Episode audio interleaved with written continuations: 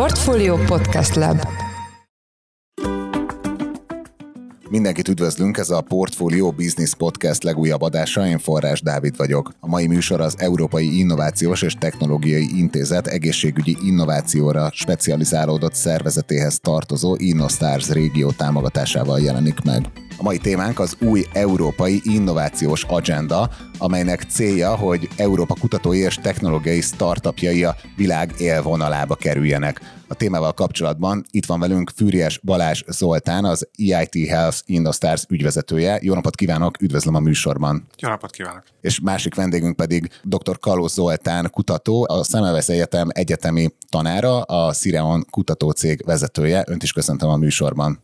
Jó napot kívánok! Az első kérdésem, hogy a hallgatókat képbe helyezzük, hogy mi az az új európai innovációs agenda, és mik ennek a céljai? Az új európai innovációs agenda, vagy, vagy program egy olyan az Európai Unió által kiadott sok munkával kifejlesztett konszenzusos anyag, ami meghatározza, hogy hogyan növeljük Európának az innovációs erejét és a versenyképességét.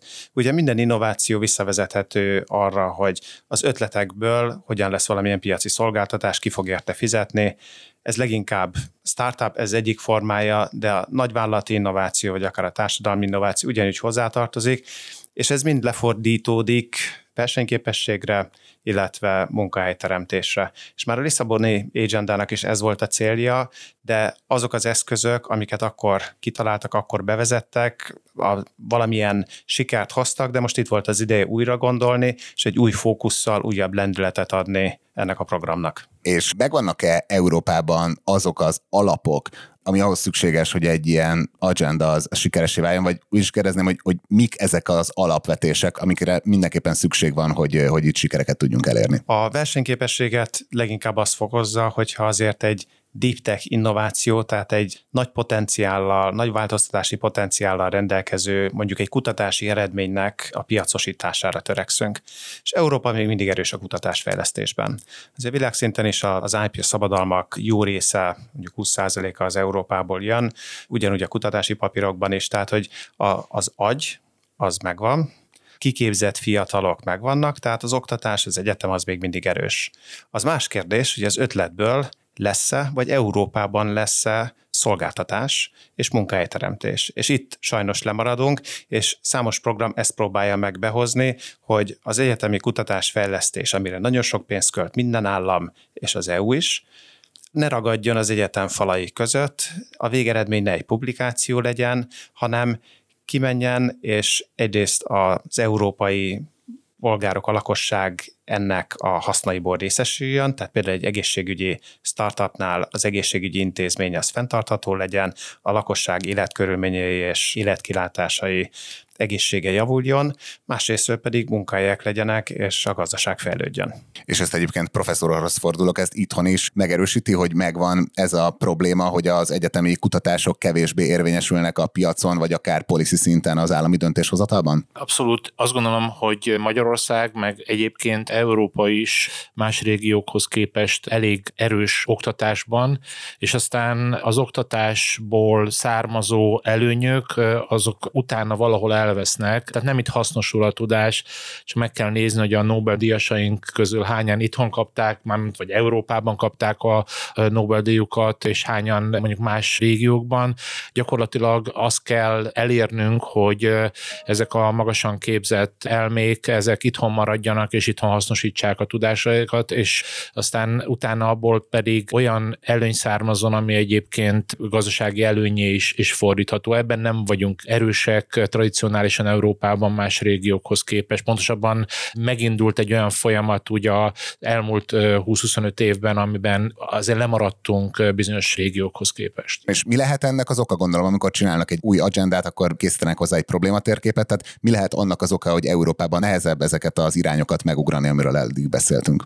Ennek van egy kínálati és egy keresleti oldal. A kínálati oldalhoz elsősorban azt tenném, hogy az egyetemi oktatásban nem szerepel a vállalkozó készségfejlesztése, az innováció menedzsment, sokkal inkább a tudományos kutatás érvényesül, de ha megnézzük például az egyetemi előre menetelt, ugye ha azt akarjuk, hogy az egyetemről kikerüljön a tudás, akkor nagyon sokszor egy PhD-s vagy egy professzor az ötletét kiviszi a piacra. Ez Magyarországon mennyire érvényesül? Szinte semennyire, és például azért is, mert az egyetemi előre menetelnek, amikor, amikor erről döntenek, akkor a törvény betűje szerint figyelembe lehet venni a publikációt, tudományos publikációt és az innovációt. De míg a tudományos publikáció az le van szabályozva, az mérhető pontszámokban, ugye impact factornak hívják, addig az innováció nincsen leszabályozva, és azáltal, hogy nem lehet eldönteni, hogy mit jelent az innováció. Van egy szabadalmam, ha az a szabadalom piacra kerül, ha elindulok egy startupot, de akkor annak számít, ha a startup két év alatt bedől, ha tízből kilenc bedől, abban nekem kisebbségi tulajdonnak kell lenni, többségnek, vagy elég ha alkalmazott vagyok. És mivel ezek nincsenek körülírva, ezért senki nem választja ezt az utat, és éppen ezért nincsenek innovatív, piacosító tanáraink, kutatóink, és ez egy hiány. Ha össze tudnám foglalni egy, egy rövid történettel, amikor valakitől önéletrajzot kérnek egy egyetemi tanártól, akkor mindig én például rákérdezek, hogy most ez egy európai típusú vagy amerikai típusú önéletrajz legyen, mert az európai típusú önéletrajzokba ki kell emelnem, hogy mennyi publikációm van, egy amerikai típusú önéletrajzba pedig, hogy mennyi grantot hoztam az egyetemre. És, és gyakorlatilag különböző helyeken más-más standardok vannak Amerikában, az európai típusú önéletrajzokkal egyébként nem lehet olyan jó professzori kinevezéseket kapni. Nálunk az számít, hogy kinek mennyi publikációja van. Nyilván mind a kettőbe jó teljesíteni, tehát ez egy fontos dolog, hogy, hogy kell a publikáció is, de az, hogy a tudás mennyire hasznosul, azt nem feltétlenül a publikáció fejezi ki. És akkor ennek az új agendának célja is az, hogy ezen az attitűdön változtasson Európában? Ugye ez csak egy faktor, de az innovációs agendában ez benne van, tehát például az egyetemek versenykép, egyetemek vállalkozóbarát egyetemekké alakítása az egyértelmű feladat, és az EIT-nak jelenleg is van ilyen programja, illetve mi, mint Innostars, és nagyon sokat foglalkozunk ezzel. Tehát az Innostars-on belül például van olyan programunk, ahol a régiós egyetemeket, itt 15 országról beszélünk, Kelet-Európa, Közép-Európa, Dél-Európa, akiket innen Magyarországról koordinálunk. 15 régiónak az egyetemeit elvisszük a legfejlettebb innovációs ökoszisztémákba, így jártunk Izraelbe, a Technionnál, Oxfordban, Lőven, Erlangenben, ahol a Siemensnek a központja van, Delftben. Ezekkel az egyetemekkel és innovációs hábokkal kialakított kapcsolat révén nekünk megmutatják, ez nem egy innovációs turizmus, ahol csak a felszínt kapargatjuk, hanem a kialakított egy klubba tartozás révén mi nekünk tényleg elmondják, hogy mi az a, az a titkos recept, hogy ez egész működik, és átadják ezt a receptet. Az egyetemek hazajöve kiválasztják maguknak a feladatot, hogy ők miben szeretnének fejlődni. Egy tudástechnológia transferiroda kialakítása, egy startup verseny megszervezése, vállalati emberek bevonása és esettanulmányok bevonása az oktatásba, venture capital való együttműködés, tehát hogy azt a részt, ahol fejlődni szeretnének, és akkor külföldi tapasztalt mentorokkal folyamatosan támogatjuk őket ennek a megvalósításába, és már jelentős változásokat is látunk. Erre visszatérnék majd később, hogy ilyen konkrét együttműködéseket mutassunk be, de előbb a hallgatók kedvéért azt valamennyire definiáljuk, hogy, hogy mi az az EIT, és ezen belül a, az Innostars régió, ez pontosan mit jelent, és hogy ez az egész szervezet, ez, ez hol helyezkedik el a, a tudományos meg a tech ökoszisztémában. Tehát az EIT, ami az Európai Innovációs és Technológiai Intézet, ez egy brüsszeli intézet. Ez a Horizon programnak a része, és kifejezetten azért hozták létre, hogy a Silicon Valley, Boston típusú ökoszisztéma, ahol a startupok jelentős része sokkal nagyobb eséllyel túlél és gyorsabban növekszik, ezt hogyan lehet Európába is bevezetni, de nem ugyanazt, hanem mindenhol a megfelelő programot. Ugye ezt erősíti fel a mostani innovációs agenda is, ezekkel az innovációs völgyekkel, mint szilícium völgy, típusú innovációs völgyek meghatározásával és fejlesztésével. Az EIT különböző nagy európai kihívásokra.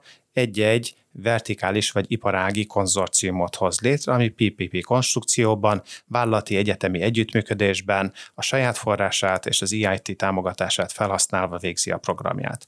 Tehát például egészségügyben az öregedő társadalom által okozott kihívásokra keressük a válaszokat, azzal, hogy ötletekből cégeket csinálunk, a cégeket segítjük felnőni, és ezáltal a cégek egyrészt az egészségügyi rendszert fenntarthatóbbá teszik, ami egy öregedő társadalomban az ugye nagyon fontos, és a társadalomnak is segítenek ugye az egészségi állapotát megőrizni, és ezáltal egy tovább dolgozni képes társadalom sokkal több gazdasági, nagyobb gazdasági erővel rendelkezik. Ez a konzorcium, ez 150 nagy partner hálózata Európában, amiben benne van az orvosi egyetemek a top 10-ből 8, a műszaki egyetemekből a top 10-ből 7, és egy kivétel, azt hiszem az összes nagy európai headquarters tehát központtal, döntéshozó központtal rendelkező eszköz, orvosi eszköz, biotech cég benne van. Ugye ezen belül az Innostars, amit mi innen vezetünk, az egy régiós része ennek a nagy hálózatnak, és van egy olyan hozzáadott funkciója, hogy ami támogatást megkapnak a startupok Stockholmban, vagy Londonban, vagy Barcelonában, mert már kialakult annak az együttműködésnek a legjobb gyakorlata, hogy a startupokat hogyan segítik, és ez egy nagyon erős social capital, vagy, vagy tőke, társadalmi tőke, azt mi replikáljuk, azt mi, azt mi létrehozzuk ezekben a régióban. Tehát 15 régiót kiválasztottuk, és mi elsősorban innovációs ökoszisztémákat építünk, hogy azok képesek legyenek olyan startupokat kinevelni magukból, akik a nemzetközi szintéren is versenyképesek. Ugye a nagy EU-s projekteknél néha nehezebb megérteni a konkrétumokat, ezért nagyon jó, hogy itt van velünk professzor úr is, mert tudna mondani egy példát az EIT-vel való együttműködésről, hogy milyen, milyen területeken működnek együtt? Az én területem az egészséggazdaságtan, és ez azért nagyon fontos, mert a kutatásfejlesztésben azt látjuk, hogy a kutatók általában arra fókuszálnak, hogy egy sikeres terméket hozzanak létre technológiai szempontból, amely gyógyít, vagy, vagy valamit tud csinálni, de azzal nem nagyon foglalkoznak, hogy ez a közfinanszírozás egészségbiztosítási rendszerbe hogy kerül majd befogadásra. És amikor végeztek a technológia fejlesztésével, gyakorlatilag megvan a forgalmazási engedélyük, akkor nem érték, hogy az egészségbiztosítók miért nem várják őket tárt karokkal, elismerve a technológiának a nagyságát és a hozzáadott értékét. Hát ez azért van, mert nem végezték el a házi feladatot korábban, nem csináltak az egészségügyi finanszírozóknak olyan dokumentumokat, amiben ők bizonyítják, hogy ez a technológia költséghatékony, hogy ennek a technológiának a költségvetési hatása menedzselhető, és mi olyan szakemberek vagyunk, akik ezeket az ismereteket oktatjuk, illetve az EIT Health-en keresztül azokkal a startupokkal, akiket az EITS úgymond kiválogat bizonyos rendszer szerint, például van egy InnoStars Awards típusú verseny, ezekkel a startupokkal mi közben kapcsolatba is kerülünk, és nekik a saját technológiájukkal kapcsolatosan tanácsot adunk, hogy hogy lehet ezekre a kihívásokra válaszolni, hogyha a technológiájukat sikeresen kifejleszték, akkor ezek beilleszthetőek legyenek a egészségügyi finanszírozás rendszerébe is általában ez a típusú mérnöki, meg, meg fejlesztői tudás megvan a startupoknál, de az, hogy ők az egészségügyi finanszírozás rendszeréhez értsenek, az nincsen meg, és, és mi ezekkel a startupokkal az EIT Health szen keresztül tudunk találkozni, tehát minket összehoz az EIT Health olyanokkal, akiknek házon belül nincs meg ez a tudásuk, nekünk viszont nincsen lehetőségünk máshol találkozni velük. És akkor ezt kifejezetten önök magyarországi fókusszal végzik, vagy ez teljes Európában? Hát mi általában nem magyarországi fókusszal végzünk, nekünk a projektjeinknek a 95%-a az, az nemzetközi projekt. Igen, ezt hozzá is adnám egyébként, amit a professzor úr mit segítenek nekünk, és miért nagyon jó ez a magyar startup ökoszisztémának. Nagyon sokszor a startupokat pitch trainingre küldik, ami szükséges, de nem elégséges. Tehát amikor látunk olyan versenyeket, ahol kiáll a startup, és azt mondja, hogy évi 3 millió ember hal meg prostatarákban, rajtuk szeretnénk segíteni. Ez egy nagyon emocionális pitch, és nagyon fontos is ez a téma, de ez nem jelent semmit. Ennek alapján nem lehet eldönteni, a startup jó, vagy nem jó, támogatom, vagy nem támogatom. Amit a professzorék metodológiájával véghez viszünk, az az, hogy a startup végig gondolja, hogy ha sikerül a technológiai fejlesztés, ha sikerül a piacra jutás, akkor előbb-utóbb eljutok odáig, hogy ezt az egészségpénztár fizesse.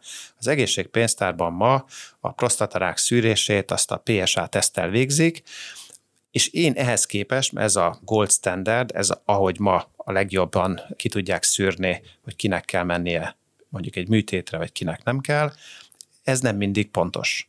És az én hozzáadott tesztemmel 3%-kal kevesebb embert kell megműteni, illetve nagyon sok embert, akit megműtöttek, mondjuk fölöslegesen műtenek meg. Ezért pontosan ki tudom mutatni, hogy az én terméken fejlesztése és használata ennyibe kerül, de a másik oldalon az egészségügyi rendszer ennyit sporol meg, és ráadásul hány embernek az életminősége javul az én fejlesztésem révén. Na ez már egy olyan ajánlat, ami mind a finanszírozó, mind a befektető számára értelmezhető. Ilyet egyetemen nem tanítanak, ezt nekünk kell összetenni, és remélem nagyon, hogyha ez elterjed, akkor egyre inkább egyetemi tananyag lesz belőle, bevezetik, és akkor maguktól tudják csinálni a startupok. Nagyon érdekes ennek a szakmának az evolúciója. Nekem annak idején volt egy szerencsés lehetőségem, hogy a York Egyetemen csinálják egy mesterképzést egészséggazdaságtan témakörben, és akkoriban borzasztó nehéz volt Magyarországon elhelyezkedni ezzel az egyébként nagyon kúrens szakterülettel, úgyhogy én is a versenyszférába helyezkedtem el, és röviden belül egy, egy svájci gyógyszercég központjában találtam magam, ahol a gyógyszergyártók a termékfejlesztés során ezeket a fajta üzeneteket, amit a közfinanszírozók felé közvetítenek, azokat a tanulmányokat, ezt standard módon hozzárakták a kutatásfejlesztéshez. És egy, egy óriás gyógyszergyártó ezt meg tudja csinálni, mert a világról felvesz a jó egészségügyi közgazdászokat, de ez a lehetőség egyébként az új típusú egészségügyi technológiáknak, például digitális egészségügyi technológiáknak, vagy, vagy orvostechnológiai eszközöknek, a kutatásfejlesztésének nem standard része. Most azt látjuk, hogy olyan szak szakemberek, akik a, ezt tanulták, és adott esetben a gyógyszeripar körül ezeket a, a megoldásokat alkalmazták, ezeket próbálja most ez a új típusú egészségügyi kutatásfejlesztés felszívni.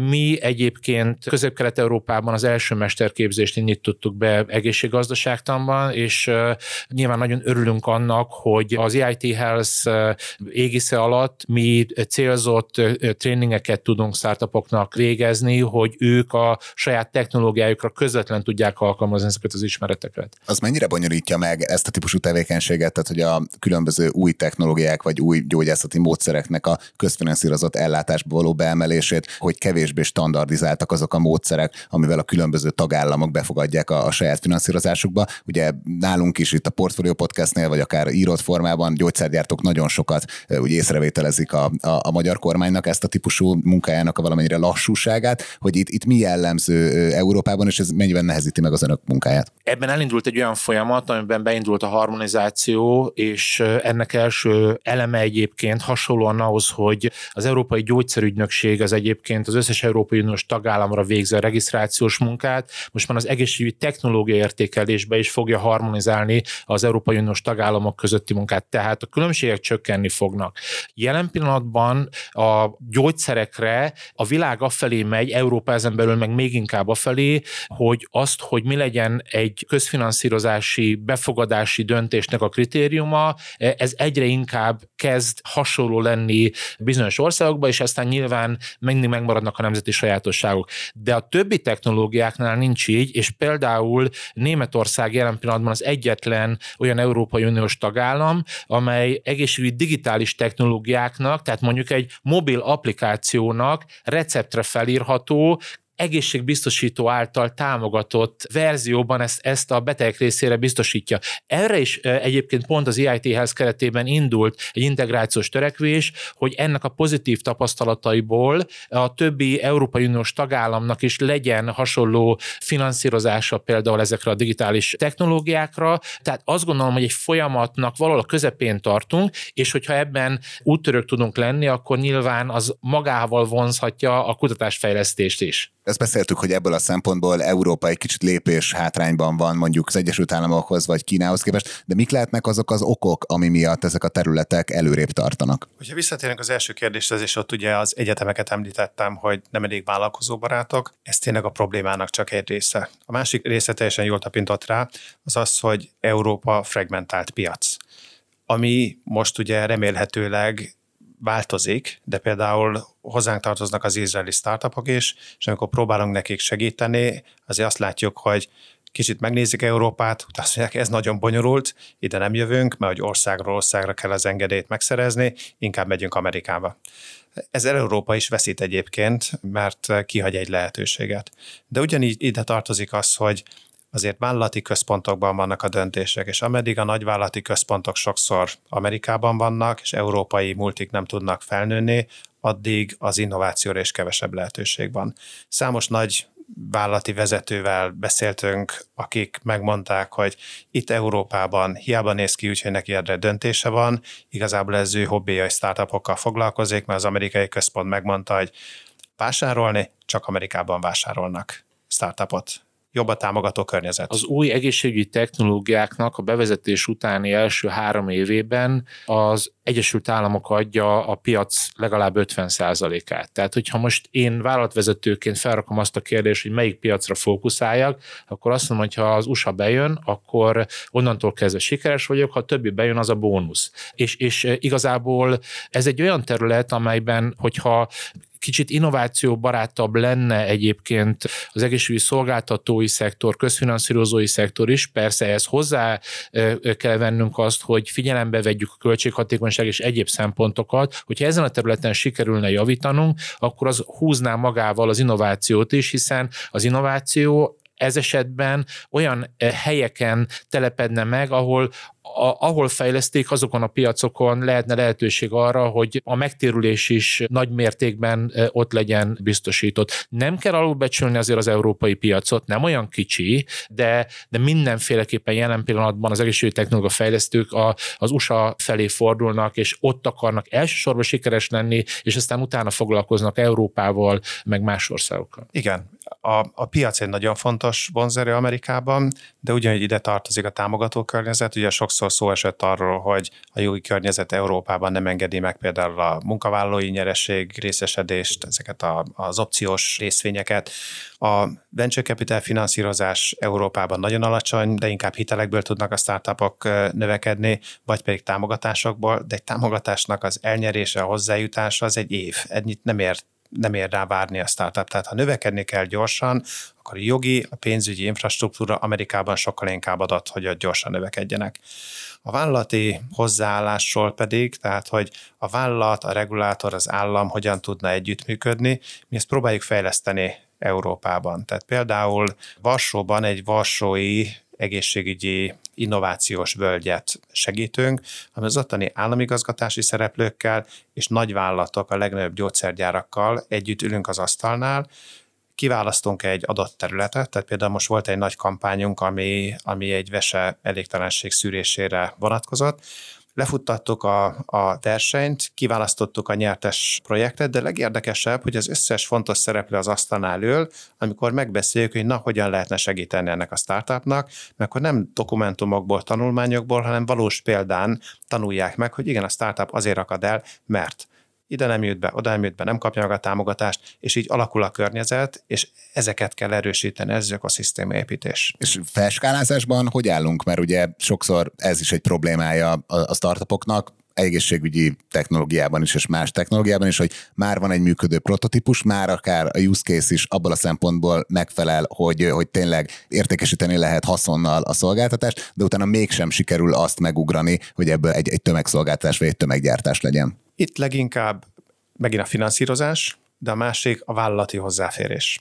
És a vállalati hozzáférés azért fontos, mert az egészségügyi piac a fragmentáltsága miatt nagyon nehéz piacról piacra egyedül megvívni ezt a küzdelmet. Egy nagyvállalatnak erre felépített platformja van, csak fel kell ülni erre a vonatra de hol lehet felszállni erre a vonatra, és itt egy érdekesség, amit én is a munka közben tanultam meg, hogy egy európai vállalatnak, nem is amerikai vállalatról beszélünk, európai nagy gyógyszer, gyógyszer tehát mettek vállalatnak, úgynevezett ilyen scouterei, tehát akik a startupok után kutatnak, hogy mit vásároljanak meg, nem a német vagy a francia központban van, ahol a központja van, hanem Izraelben. Tehát a német startupnak ahhoz, hogy bekerüljön a német vállalathoz, el kell mennie Izraelbe, hogy találkozzon a német vállalatnak azzal a scouterével, hogy bejusson az ajtón, és elkezdjék az együttműködést, mert nincs meg a méretgazdaságossága ezeknek az egyéni kis innovációs völgyeknek. Ezért próbálunk belőlük hálózatot szervezni, hogy arra már felfigyeljen egy vállalat. Tehát ha például, amit professzor említett, az InnoStars Awards eh, programunk, ahol 15 országból választjuk ki a startupokat, mennek át a képzésen, többek között ez az egészségügyi modellezésen is, és utána van egy kiválogatott, előkészített, megfelelően felkészített shortlistünk, arra eljönnek a befektetők, és velük könnyebben elkezdik az együttműködést, mert nem neki kell végigmenni országról országra, és megnézni a különböző versenyeket. Itt azért két szakasz van, amit nagyon el kell különíteni egymástól. Az egyik a korai ötletekből, hogy lesz technológia, és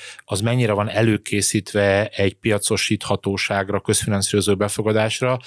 Ebben a fázisban mi az úgynevezett korai technológia értékelést végezzük, amiben stratégiai árképzés, meg olyan dolgokat tanít, tanítunk a, a startupoknak, amelyben ők elő tudják készíteni ezeket az ártámogatási kérelmeiket. A másik meg a business creation phase, amikor már valaki ott van valahol a piacon, és aztán vár arra, hogy valaki majd észrevegye. Gyakorlatilag ez az, amit a nagy gyógyszergyártók rettenetesen professzionálisan megcsinálnak már, nekik úgynevezett market access csapataik vannak, és gyakorlatilag ők is szinte mind egészséggazdaságtani évrendszerrel próbálják a közfinanszírozói befogadást elősegíteni. Ha egy technológia nem lesz közfinanszírozott, bármennyire jó, csak nagyon kiváltságos egyének tudják megvásárolni ezeket a technológiákat, és nem lesz sikeres. Tehát nem a, a regisztráció a kulcskérdés az egészségügyi technológiák esetében, hanem a közfinanszírozói befogadás, mert a közfinanszírozói befogadás teszi a kisvállalatokat egy magasabb szintre, akkor tud lenni a felskálázás, és sajnos az a rossz hír, hogy Európában, mondjuk az Európai Unióban 20x országban kell ezt párhuzamosan megcsinálni, tehát egy olyan stratégiával kell kiállni, amely, amely lehetőség szerint szinte minden országban majdnem egyszerre eh, implementálható, és, és ezáltal tud növekedni egy technológia. Ezt akartam kérdezni, hogy vannak-e regionális vagy akár országok között különbségek, hogy mik a legnagyobb kihívások, amikor ezt a típusú ilyen ökoszisztéma stimulációs munkát végzik. Ez, ez része egyébként annak a típusú felkészülésnek, amely ugye informált döntést ad a, a startupok vezetőinek, vagy a technológia fejlesztőinek, mert neki ki kell választani a saját piacait, mi az első, igazából a, a bevezetés sorrendjét is ki kell választani, és a bevezetés sorrendje meghatározza, hogy nekem milyen csomagot kell összeállítanom az ottani közfinanszírozók részének. Ezt, ezt nyilván, ha én például egy innovátor vagyok, ezt honnan tudjam? Nincsen tudásom nekem az egészségügyi finanszírozási rendszerekről, azoknak a különbözőségeiről, és hogyha igazából még kicsi vagyok, még arra sincs lehetőségem, hogy ilyen szakembereket felvegyek. Tehát emiatt ez, ez szinte ez a tudás, amíg nem érik el azt a méretgazdaságossági szintet, ez gyakorlatilag csak külső szolgáltatásként eh, vehető igénybe. Ez a 22-es csapdája a dolgoknak, mert egy forráshiányos cég ebben a fázisban nehezen tud külső szolgáltatást venni. Ilyenkor jön jól az, hogy, hogy például vannak pályázatok, amelyben a startupok velünk közösen pályázhatnak, és akkor mi hozzuk ezt a tudást nekik, és remélhetőleg akkor csökken ez a piacra lépési korlát. Igen, ez egy nagyon nagy korlát és nagyon nagy a különbség, és nem csak a finanszírozási rendszer különbsége miatt, hanem először ugye azt kell megnézni a startupnak, hogy mekkora a piac. Ez a piac ez nem csak az ország lakosságától, a GDP-től függ, hanem az ottani betegségek, tehát amit ő megcéloz, hogy gyógyítani szeretne, a lakosság milyen százaléka, milyen stánőben, mekkora magának a betegségnek a, a, a piaca, és a következő az, hogy abban az országban azt a betegséget hogy gyógyítják ezt ugye mindenhol máshogy gyógyítják. És hogy finanszírozzák. Igen, és utána ahhoz a gyógyításhoz, a gold standardhez képest ő mit tud hozzáadni, és az a finanszírozásban leképezhető-e, hogy ő költséghatékonyabban csinálja, gyorsabban csinálja, nagyobb pontossággal csinálja, és ez az a pitch, amit ugye ezzel a módszertannal ki kell fejleszteni, és az országokat rangsorolva sorra végig kell menni. És igazából így a beszélgetés végéhez közelítve, szerintem még egy dolog nagyon fontos, erről nem beszéltünk, hogy hogy, hogy lehet lehet önökkel, hogy lehet ezzel a hálózattal felvenni a, a, a kapcsolatot, vagy milyen bemeneti pontok vannak. Ugye erről a díjról már beszéltünk, gondolom erre jelentkezni lehet, de majd ezt elmondja. Tehát, hogy a különböző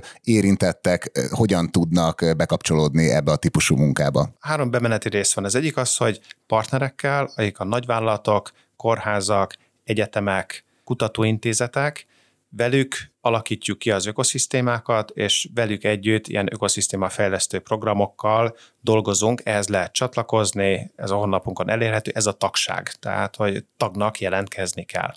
A tagság viszont ez a hálózat ugye foglalkozik a startupokkal. Itt négy olyan szint van, ahol minden évben egy nagy programunk van, minden évben meghirdetjük, tehát a legkezdőbb program az az, hogy hogyan lehet csapatokból startupokat képezni.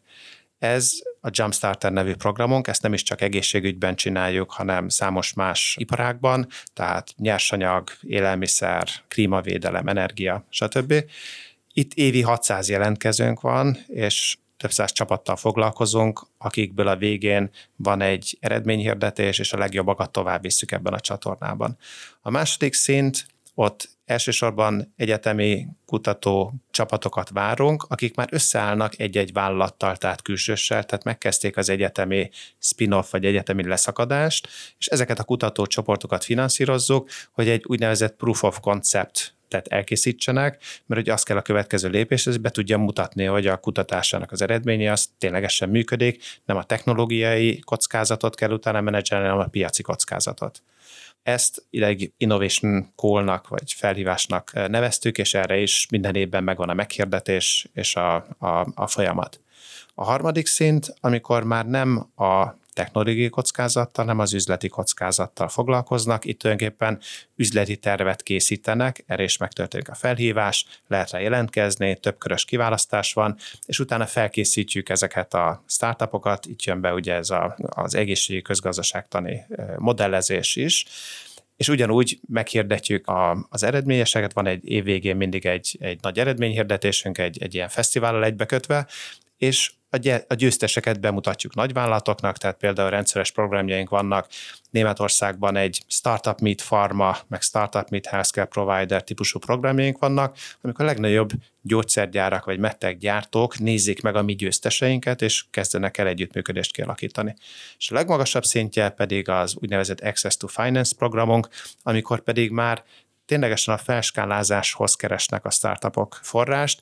Itt is meghirdetjük, kiválasztjuk, a legjobbakat képezzük, és a finanszírozásunk EIT health belül, ugye a legalacsonyabb szinten kezdve az első programnál az 5, 10, 20 ezer, utána 75 ezer, 100 ezer euróig, de az, az EIT Health az EIB-vel együttműködve kb. 10 millió euróig tud finanszírozni egy startupot, mert ebbe az alapba bevontuk a legnagyobb multicégeket és az Európai Unió hozzáragott pénzt azért, hogy közösen a felskálázó startupokba be tudjunk fektetni. Igen, három-öt éves időtávon milyen változást szeretne látni abban a nagyon divers régióban, amiben az InnoStars működik? Együttműködést, egy társadalmi tőke, egy, egy, egy közösség kialakulását, egy olyan közösséget, ahol a szereplők egymást segítik, és nem várják el azonnal fizetés ellenébeni ellenszolgáltatást, ez nem egy tranzakciós dolog, tanácsot adok, akkor a startup kifizet, nem tudja kifizetni, nem arról szól, hogy akkor segítek, a kapok benne részesedést, nem arról szól, hogy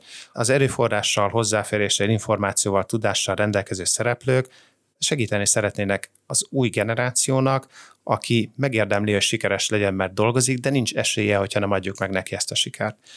És ez a közösség meg fogja hálálni. Tehát valamikor valahogy ez vissza fog jönni, de szeretném ezt kifejezni. Ezt látom, hogy ez nagyon erős, akár Dániában, akár Hollandiában, akár Izraelben.